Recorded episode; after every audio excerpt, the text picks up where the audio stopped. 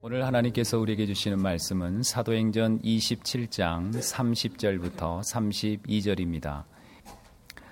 사공들이 도망하고자 하여 이물에서 닻을 내리는 채 하고 거룻배를 바다에 내려놓거늘 바울이 백부장과 군인들에게 이르되 이 사람들이 배에 있지 아니하면 너희가 구원을 얻지 못하리라 하니 이에 군인들이 거룻줄을 끊어 떼어 버리니라. 아멘. 알렉산드리아 배에 승선한 사람들은 갑자기 몰아닥친 죽음의 유라굴로 광풍에 휩쓸려 열 나흘 동안이나 해도 별도 보이지 않는 칠흑 같은 어둠 속에서 먹지도 마시지도 못했습니다. 그래도 상황이 전혀 호전될 기미가 보이지 않자 마침내 사람들은 구원의 여망마저 상실해 버리고 말았습니다. 그 죽음의 광풍 속에서 살 수 있으리라는 마지막 희망의 끈마저 스스로 놓아버린 것이었습니다. 그런 상황 속에서 그 사람들이 할 수 있는 것이라곤 절망에 갇혀 죽음을 기다리는 것밖에 없었습니다. 그들 가운데에는 물론 그 배의 선원들도 있었습니다. 바로 그 순간에 사도 바울이 일어섰습니다. 그리고 죽음의 유라굴로 광풍이 아무리 가공스러워도 하나님께서 반드시 알렉산드리아 배에 승선해 있는 사람들을 다 구원해 주실 것이라고 선포했습니다. 믿음은 봄볕 따스한 순풍의 날보다도 죽음의 광풍이 몰아치는 절망의 날을 위해 더욱 필요합니다. 확신에 찬 바울의 믿음은 절망 속에서 죽음을 기다리던 사람들에게 전이 되었습니다. 그와 동시에 자포 자기에 빠져 있던 선원들의 육감이 되살아났습니다. 선원들은 아무것도 보이지 않는 캄캄한 한밤중에 바람과 파도 소리의 반향만으로 어딘가 무치 가까워지고 있음을 육감적으로 감지했습니다. 그들은 언제 구원의 여망을 상실했던 사람이었느냐는 듯이 벌떡 일어나서 두 번에 걸쳐 수심을 재어 보았습니다. 수심이 급격하게 얕아지고 있었습니다. 어딘가 무치 가까워지고 있다는 확실한 증거였습니다. 그들이 죽음의 광풍에서 벗어나 이제는 살 수 있게 되었음이 확인된 것입니다.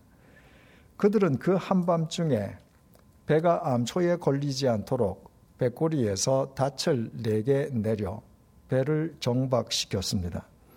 그리고 그들은 아무 일 없이 속히 날이 새기를 고대했습니다. 우리말 고대하다라고 번역된 헬라어 동사 유코마이는 본래 기도하다는 의미라고 했습니다. 방금 전까지 죽음을 기다리던 그들이 감격 속에서 희망의 새 아침이 속히 밝아오기를 고대하면서 기도한 것입니다. 하지만 그 감격의 순간은 잠깐이었습니다. 절망 속에서 죽음을 기다리던 선원들이 이제는 살 수 있게 되었음이 확인되자 그들의 생각이 달라졌습니다. 어딘가 무지 가까이에 있는 것은 입증되었지만 그 캄캄한 한밤중에 어느 정도의 거리에 묻히 있는지는 전혀 알 수 없었습니다. 또 자신들이 정박하고 있는 바다 주위 상황에 대해서도 아무것도 몰랐습니다. 아직 광풍의 여세가 완전히 잦아들지 않은 만큼 날이 새면 숱한 돌발 변수가 발생할 수 있었습니다. 게다가 알렉산드리아 배에 승선해 있는 사람들은 총 276명이나 되었습니다. 만약 배가 암초에 부딪히는 것과 같은 사고라도 당한다면 그 많은 사람들이 모두 무사하게 무태 오를 수 있다는 보장도 없었습니다. 그렇다면 그 시점에서 확실하게 살 수 있는 길은 지난 시간에 확인해 본 것처럼 날이 새기 전에 선원들 자기들끼리만 하나밖에 없는 거룻배를 타고 도망치는 것이었습니다. 30절의 증언입니다. 사공들이 도망하고자 하여 이물에서 닻을 내리는 채 하고 거룻배를 바다에 내려놓거늘 선원들은 누가 먼저라고 할 것도 없이 마치 약속이라도 한 듯이 다 함께 뱃머리로 다가갔습니다. 알렉산드리아 배는 배꼬리에서 네 개의 닻을 내려 이미 정박되어 있는데도 선원들은 뱃머리에서도 닻을 내리는 척 하면서 슬그머니 고룻배를 바다에 내려놓았습니다. 자기들끼리만 고룻줄을 타고 내려가 고룻배로 도망치기 위함이었습니다. 바로 그 순간에 또다시 바울이 일어났습니다. 그 배에는 배의 선주와 선장, 그리고 로마 제국의 백부장 율리오도 승선해 있었습니다. 하지만 그들은 더 이상 그 배의 지휘자가 아니었습니다. 캄캄한 한밤중의 그 지중해 위에서 알렉산드리아 배의 지휘자는 인생 말년에 접어들기까지 지닌 것이라고는 아무것도 없는 노쇠하고 병약하기만 한 바울이었습니다.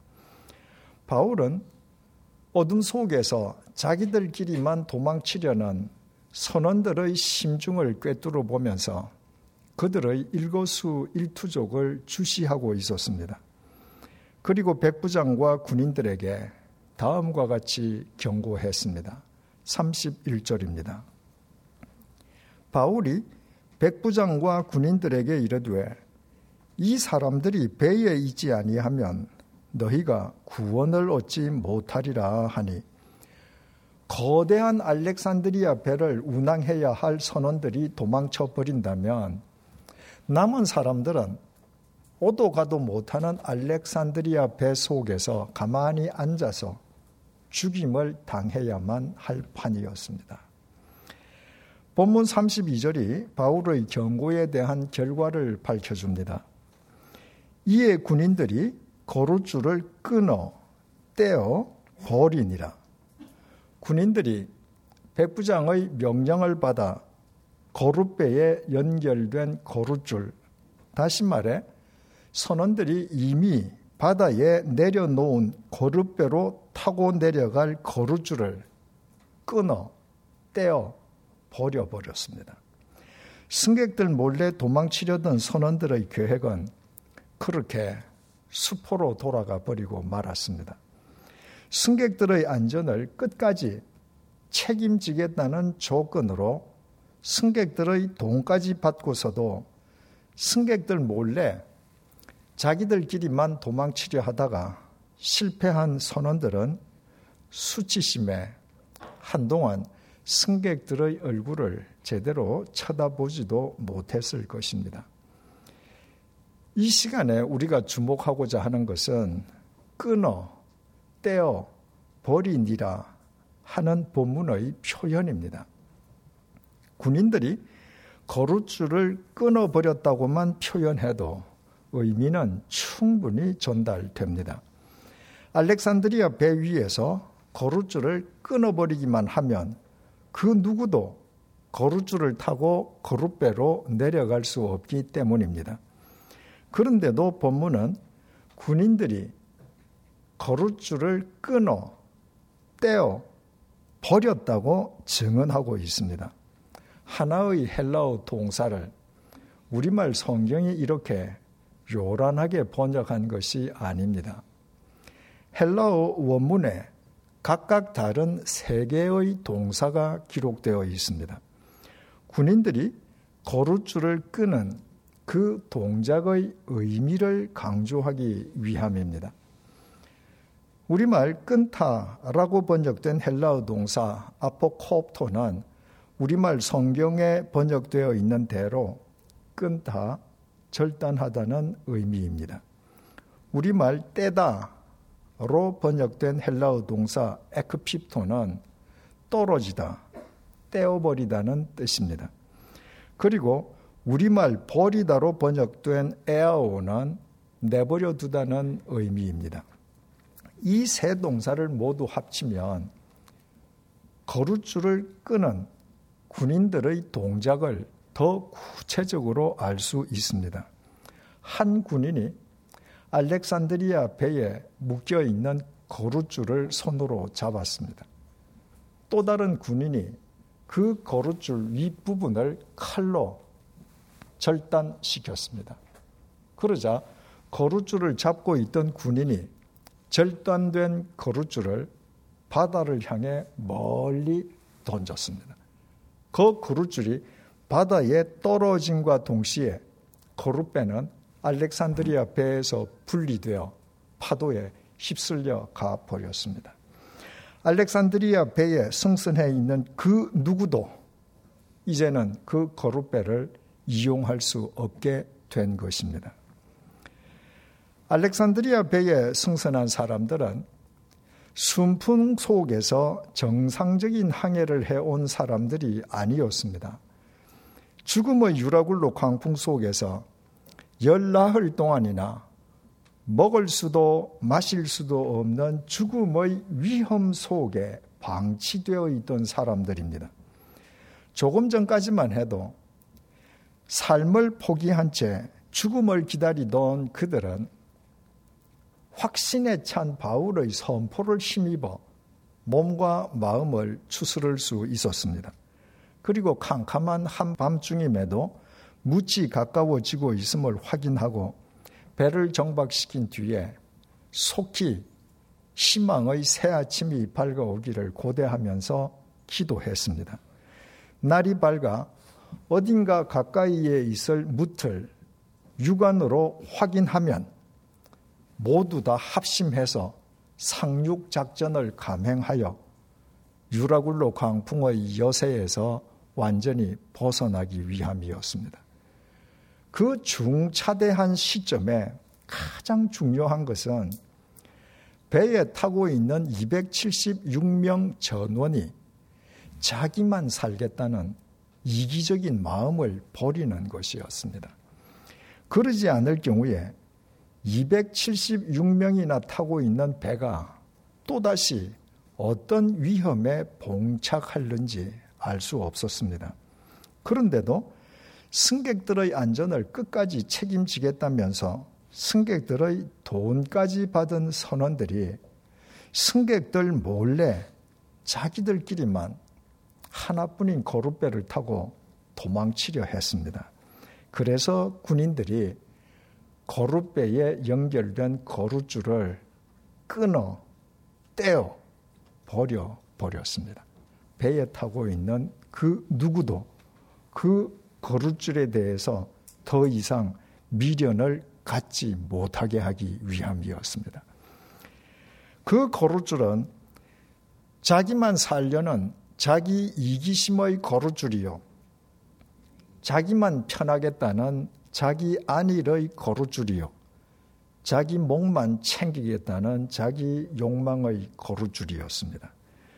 군인들이 그 거룻줄을 끊어 떼어 버려 버림으로써 역설적이게도 알렉산드리아 배에 승선해 있는 276명은 비로소 동일한 목표를 지닌 진정한 공동체가 되었습니다. 이와 같은 사실을 증언해주는 오늘의 본문은 그리스도인인 우리가 우리에게 주어진 공동체를 지키기 위해 선행해야 할 것이 무엇인지를 일깨워주고 있습니다. 그것은 나 자신만을 위해서 아무도 모르게 매달아둔 자기 이기심의 거룻줄, 자기 안일의 거룻줄, 자기 욕망의 거룻줄을 끊어 떼어 버려버리는 것입니다. 공동체를 지키고 보호하기 위해서는 공동체를 이룬 개개인이 주님 안에서 바울처럼 성령의 열매를 맺는 삶을 살아야 합니다. 지닌 것이나 내세울 것이 없는 사람이라고 해도 성령의 열매로 서로 섬기는 사람들의 공동체는 반석처럼 견고해서 그 어떤 광풍 속에서도 무너지지 않습니다. 반면에 가진 것 많고 지체 높은 사람들의 공동체라고 할지라도 성령의 열매가 없으면 그 공동체는 모래 위의 집과 같아서 작은 바람에도 무너지고 맙니다. 성령의 열매가 없는 곳에는 자신들만 살겠다고 도망치려던 본문의 선원들처럼 육체의 열매만 있기 마련이고 육체의 열매는 그럴듯해 보여도 이내 썩어 문드러지고 많은 까닭입니다. 견고한 집은 철골과 콘크리트로 짓지만 사람들의 공동체는 성령의 열매로 지탱됩니다. 바울은 갈라디아서 5장 16절에서 23절을 통해 육체의 열매와 성령의 열매를 다음과 같이 비교하여 증언합니다. 표준 세번역으로 읽어 드리겠습니다. 내가 또 말합니다. 여러분은 성령께서 인도하여 주시는 대로 살아가십시오. 그러면 육체의 욕망을 따라 살, 살아가지 않게 될 것입니다. 육체의 욕망은 성령을 거스르고 성령이 바라시는 것은 육체를 거스릅니다. 이 둘이 서로 적대 관계에 있으므로 여러분은 자기가 원하는 일을 할 수 없게 됩니다. 그런데 여러분이 성령께서 인도해 주시는 것을 따르면 율법 아래 있는 것이 아닙니다. 육체의 행실은 분명합니다. 곧 음행과 더러움과 방탕과 우상 숭배와 마술과 원수 맺음과 다툼과 시기와 분노와 이기심과 분열과 분파와 질투와 술 취함과 흥청거리는 연회와 또 이와 비슷한 것들입니다. 내가 전에도 여러분들에게 경고하였지만 이제 또다시 경고합니다. 이런 일을 하는 사람들은 하나님의 나라를 유업으로 받지 못할 것입니다. 그러나 성령의 열매는 사랑과 기쁨과 평화와 인내와 친절과 선함과 신실과 온유와 절제입니다. 이런 것들을 금할 법은 없습니다. 육체의 열매와 대비되는 성령의 열매는 사랑, 기쁨, 평화, 인내, 친절, 선함, 신실, 온유, 절제 이렇게 아홉 가지입니다. 그렇다면 열매를 뜻하는 헬라어 명사 카르포스는 헬라어 문법상 반드시 복수형으로 표기되어야 합니다. 하지만 헬라어 원전의 카르포스는 단수형으로 기록되어 있습니다. 이것은 대단히 중요한 의미를 내포하고 있습니다. 성령의 열매는 흔히 오해하듯이 각각 다른 아홉 가지 열매들을 가리키지 않습니다. 성령 하나님 안에서 맺어지는 성령의 열매는 단 하나의 열매이지만 그 한 열매가 각각 다른 아홉 가지의 모양으로 나타납니다. 하나인 성령의 열매가 때로는 사랑의 모양으로, 때로는 기쁨의 모양으로, 때로는 평화의 모양으로, 때로는 인내의 모양으로, 때로는 친절의 모양으로, 때로는 선함의 모양으로, 때로는 신실의 모양으로, 때로는 온유의 모양으로, 때로는 절제의 모양으로 드러난다는 것입니다. 이처럼 성령의 열매는 각각 다른 아홉 가지 모양을 지닌 하나의 열매입니다. 중요한 것은 그 마지막 열매의 모양이 절제라는 것입니다.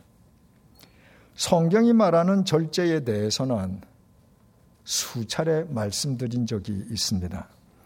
우리말 절제의 사전적 의미는 정도에 넘지 않도록 알맞게 조절하여 제한하는 것입니다.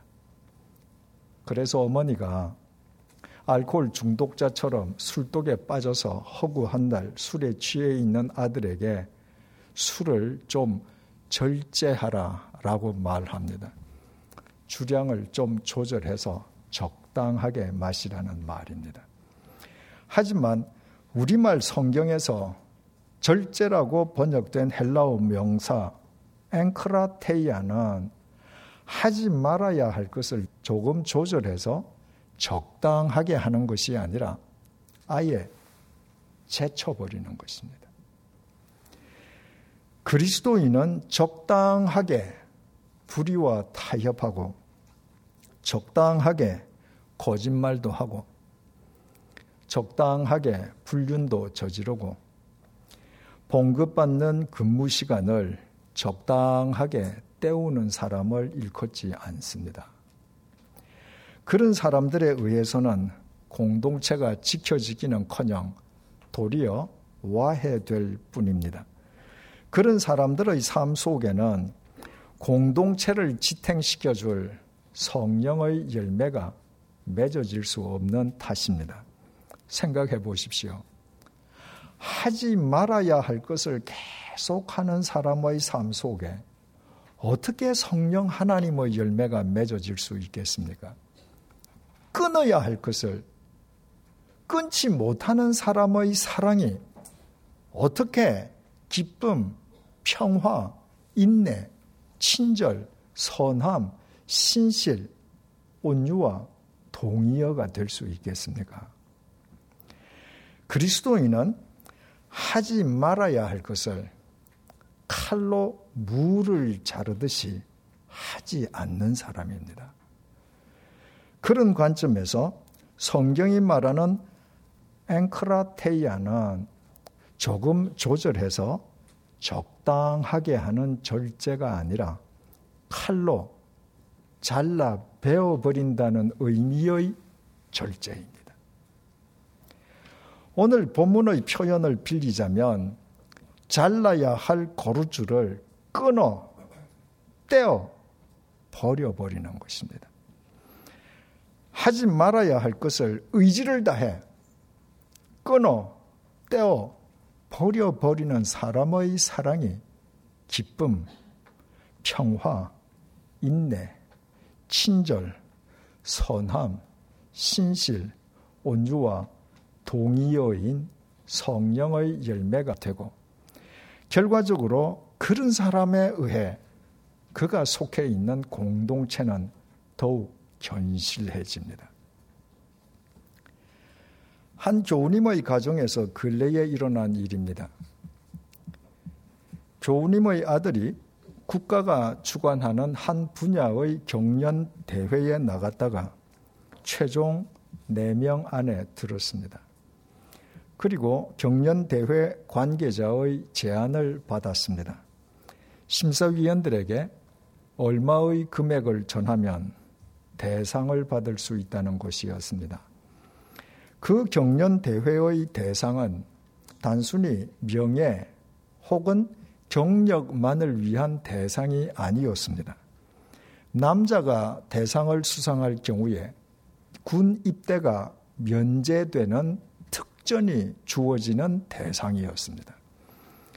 그 교우님은 제안받은 금액을 지불할 경제력도 지니고 있었지만 남편과 상의하고 그 제안을 거절했습니다. 그리고 아들에게 말했습니다. 내가 내 실력으로 대상을 받고 군 입대가 면제되면 그것은 축하할 일이다. 그러나 대상 실력이 되지 않는데도 돈으로 수상하고 군을 면제받는다면 그것은 비굴한 일이다. 내가 지금부터 비굴하게 처신하면 너는 일평생 비굴하게 살게 된다. 내 실력으로 대상을 받지 못하면 너도 다른 집 아들들처럼 당당하게 국방의 의무를 다해라.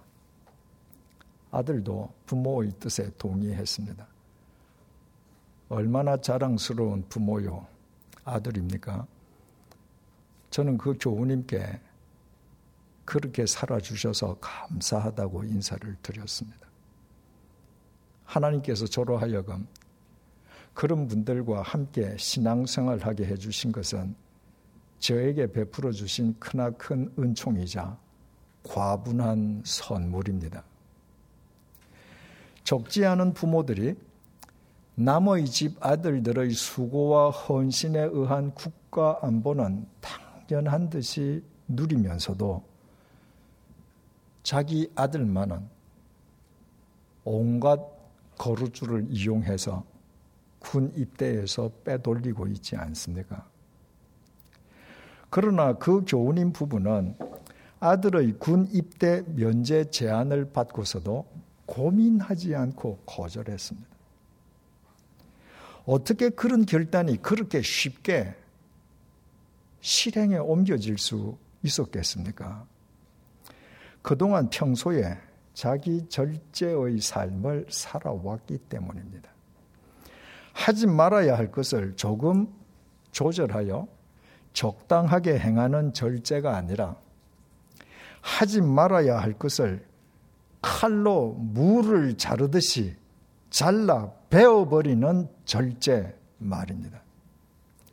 오늘 본문 말씀으로 표현하자면 평소에 우리 가족만 잘 살겠다는 자기 이기심의 거루줄을 끊어 떼어 버려버리는 삶을 실천해 온 것입니다. 그러지 않았던들 그 부부 역시 국가 공동체는 아랑곳하지 않고 아들을 위해 아무 거리낌 없이 군 입대 면제와 돈과 맛 바꾸지 않았겠습니까? 그러나 그 부부가 평소에 실천해 온 절제의 삶이 성령의 열매가 되어 가장 결정적인 순간에 선함과 신실의 모양으로 드러난 것입니다. 우리 교회에는 그 부부처럼 살아가는 가정이 참 많습니다. 저는 그런 가정들을 볼 때마다 하나님을 찬양하지 않을 수 없습니다. 교회가 세상의 지탄을 받는 이 시대에 우리 교회가 교회다움을 견지할 수 있는 것은 그런 가정들이 우리 교회 공동체를 지탱해주고 있기 때문입니다. 온갖 혼란과 다툼과 갈등과 분열 속에서도 우리 국가 공동체가 이 정도나마 건재한 것도 우리나라 도처에 그런 가정들이 버티고 있기 때문입니다. 그렇다면 하나님께서 삶이 온통 성령의 열매였던 바울을 죽음의 유라굴로 광풍 속에서도 지켜주셨듯이 이 세상 그 어떤 광풍 속에서도 그런 가정들을 책임져 주시지 않겠습니까? 그런 가정들을 당신의 통로로 사용하시지 않겠습니까? 그런 가정들을 통해 이 시대를 위한 당신의 신사도 행전을 엮어가시지 않겠습니까? 믿음은 하지 말아야 할 것을 조금 조절해서 적당하게 행하는 것이 결코 아닙니다. 그렇게 살아서는 육체의 열매만 거두어질 뿐입니다. 육체의 열매는 아무리 화려하고 값비싸 보여도 머지않아 썩어 문드러지기 마련입니다.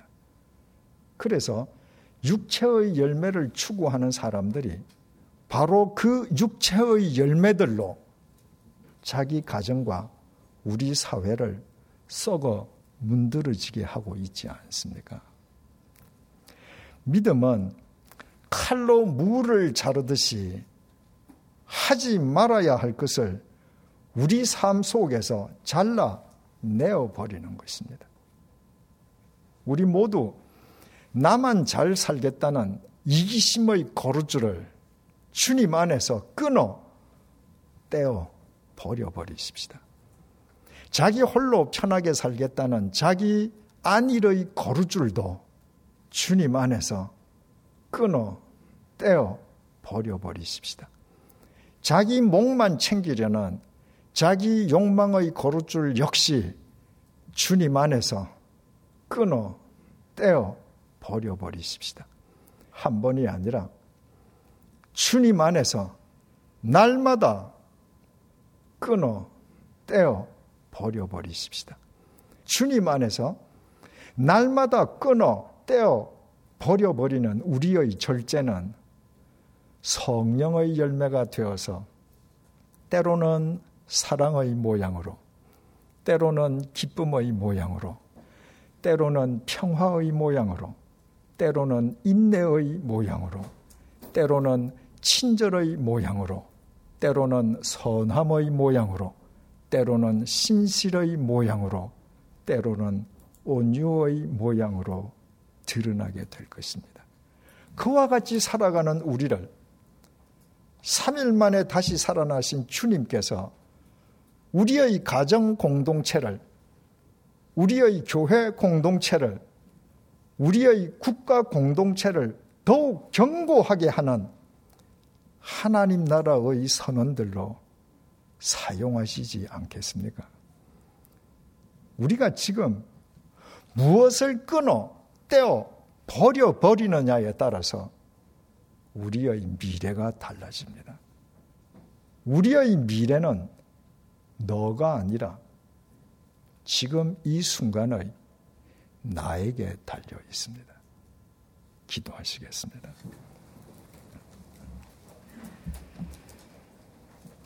승객들의 안전을 책임진다는 조건으로 돈까지 받은 선원들은 승객들을 위해 자기들끼리만 도망치려는 이기심의 거루줄을 스스로 끊어버려야만 했습니다.